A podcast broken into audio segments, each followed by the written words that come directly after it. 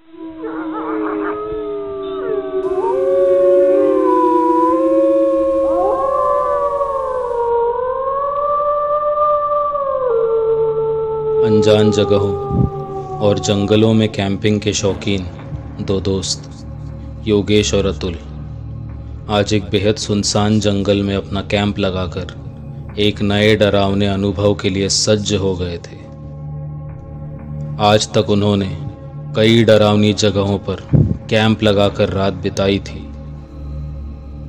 परंतु ये जंगल कुछ ज़्यादा ही अजीब था। यहाँ चारों तरफ़ एक अजीब सी शांति फैली हुई थी। और इतना घना जंगल होने के बावजूद यहाँ रात कीड़े की तक आवाज़ नहीं आ रही थी। खाना खाकर वे दोनों बस लेटने ही वाले थे। कि अतुल को अपने बैग पर कुछ महसूस होने लगा। उसका बैग पूरी तरह से गीला हो गया था। उसने कहा, अरे यार योगेश, शायद पानी की बोतल खुल गई है।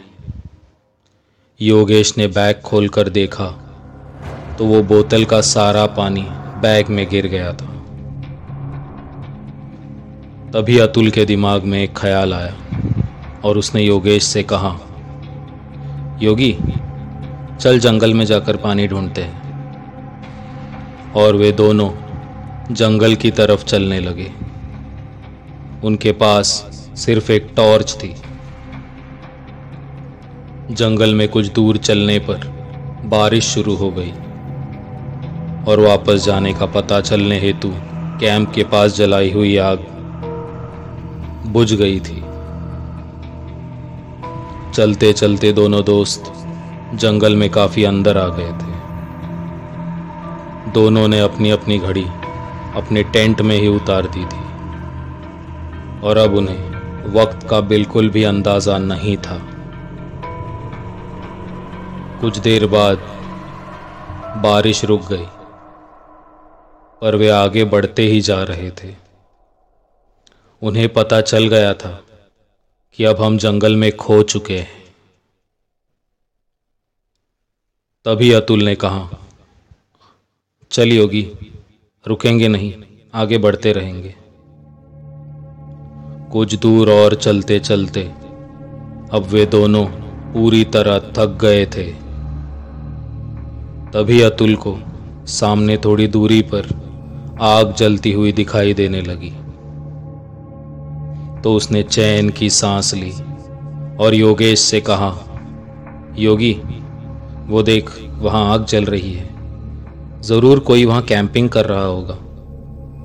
इतना कहकर वे दोनों आगे बढ़ ही रहे थे कि योगेश का पैर किसी पत्थर से टकरा गया और वो दर्द से रोने लगा। अतुल ने टॉर्च जलाकर देखा तो योगेश के पैर से काफ़ी खून बहने लगा था। उसने योगेश को अपने कंधे के सहारे उठा लिया और सामने की तरफ़ बढ़ने लगा। उस जगह पर पहुँचते ही उन्होंने देखा कि लश्कर या आर्मी जैसी यूनिफॉर्म में एक औरत आग पर कुछ सेंक रही थी। इन दोनों की आवाज़ सुनकर वो चौकन्नी हो गई और पूछने लगी कौन है वहाँ? अतुल ने अपनी टॉर्च जलाकर उसे इशारा दे दिया।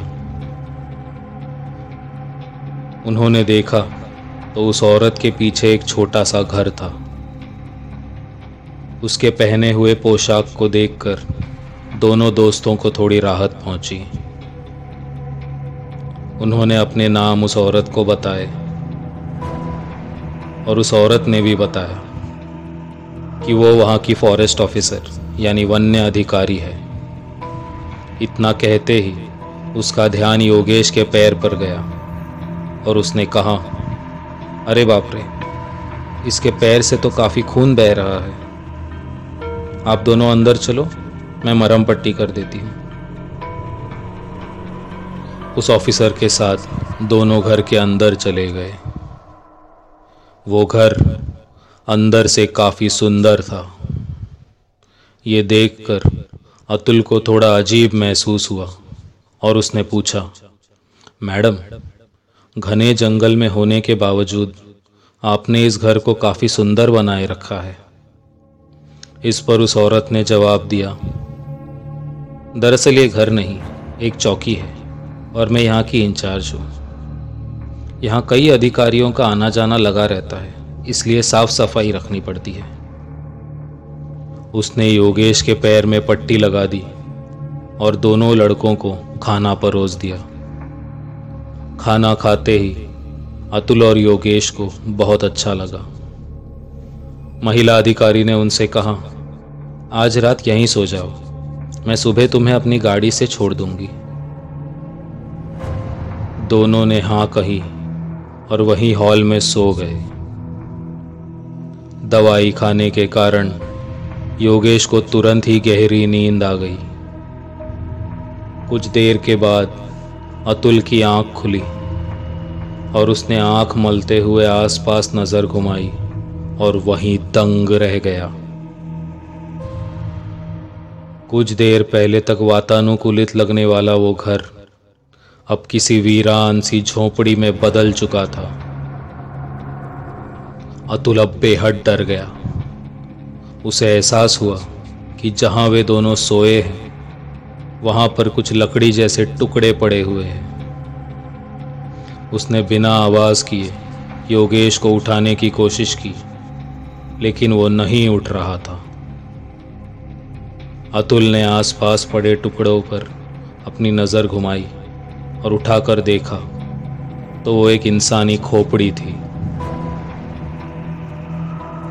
अतुल ने अपनी उंगली मुँह में दबाई और अपनी चीख को किसी तरह रोक दिया। और घुटनों के बल धीरे धीरे अंदर वाली रूम की तरफ़ खिसकने लगा। अंदर के रूम में जो उसने देखा, वो दृश्य बिल्कुल मौत के समान था। वहाँ वो महिला अधिकारी नहीं, बल्कि एक बूढ़ी डायन बैठी हुई थी। और वो किसी तरह का कच्चा मांस खाए जा रही थी। मांस खाने में लगे होने के कारण उसका ध्यान अतुल की तरफ़ नहीं गया। अतुल ने तुरंत ही ज़ोर ज़ोर से हिलाकर योगेश को जगा दिया और उसका मुँह बंद करके दबे पैरों से घर के बाहर आ गया। तभी उनके कानों पर एक आवाज़ आई। कहाँ जा रहे हो बच्चों? योगेश ने पीछे देखा तो वो डायन उनके पास देखकर हंस रही थी। अतुल और योगेश भागने लगे, लेकिन पैर में चोट होने के कारण योगेश दौड़ नहीं पा रहा था। अतुल ने पीछे देखा और उसके पैरों तले से ज़मीन ही खिसक गई। वो डायन ठीक उनके पीछे ही आ रही थी। अतुल ने योगेश को अपने कंधे का सहारा दिया और जितनी तेज हो सके दौड़ने लगा। उसने योगेश से कहा, कुछ भी हो जाए, पीछे मुड़कर मत देखना। पूरे समय उन्हें पीछे से उस डायन की आवाज़ें आ रही थी। वो बीच बीच में डरावने तरीके से चीख रही थी।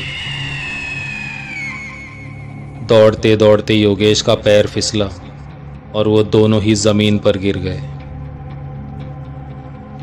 योगेश से अब दर्द सहन नहीं हो रहा था। उसने दर्द में चिल्लाते हुए अतुल से कहा, तू भाग जा। लेकिन अतुल ने पीछे देखा तो वो डायन उनसे काफ़ी दूर थी। ये देखकर अतुल ने तुरंत ही योगेश को उठाया और फिर से दौड़ने लगा। मौत के डर से अब योगेश भी तेज दौड़ने लगा था। उन दोनों और उस डायन में अंतर बढ़ने लगा। अपने शिकार को दूर जाता देख उस डायन ने एक जोरदार चीख लगाई। अतुल और योगेश अभी भी दौड़ ही रहे थे।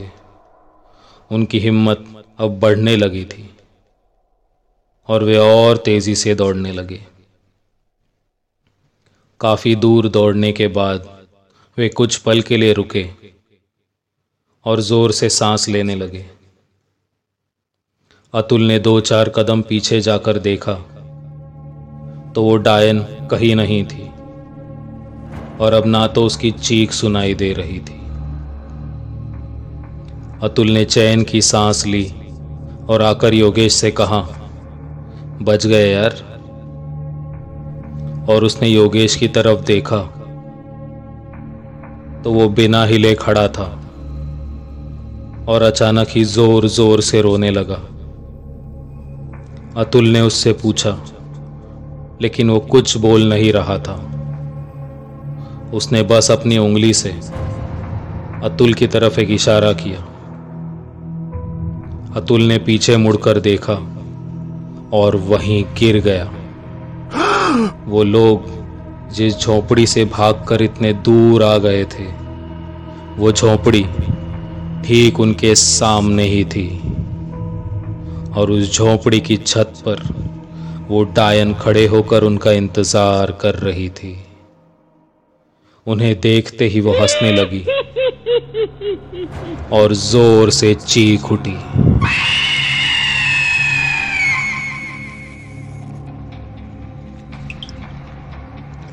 दोस्तों, यदि आपको मेरी ये कहानी पसंद आई हो तो हमारे चैनल को लाइक कीजिए और सब्सक्राइब कीजिए। मैं फिर लौटूँगा जल्द ही एक नई कहानी के साथ। धन्यवाद।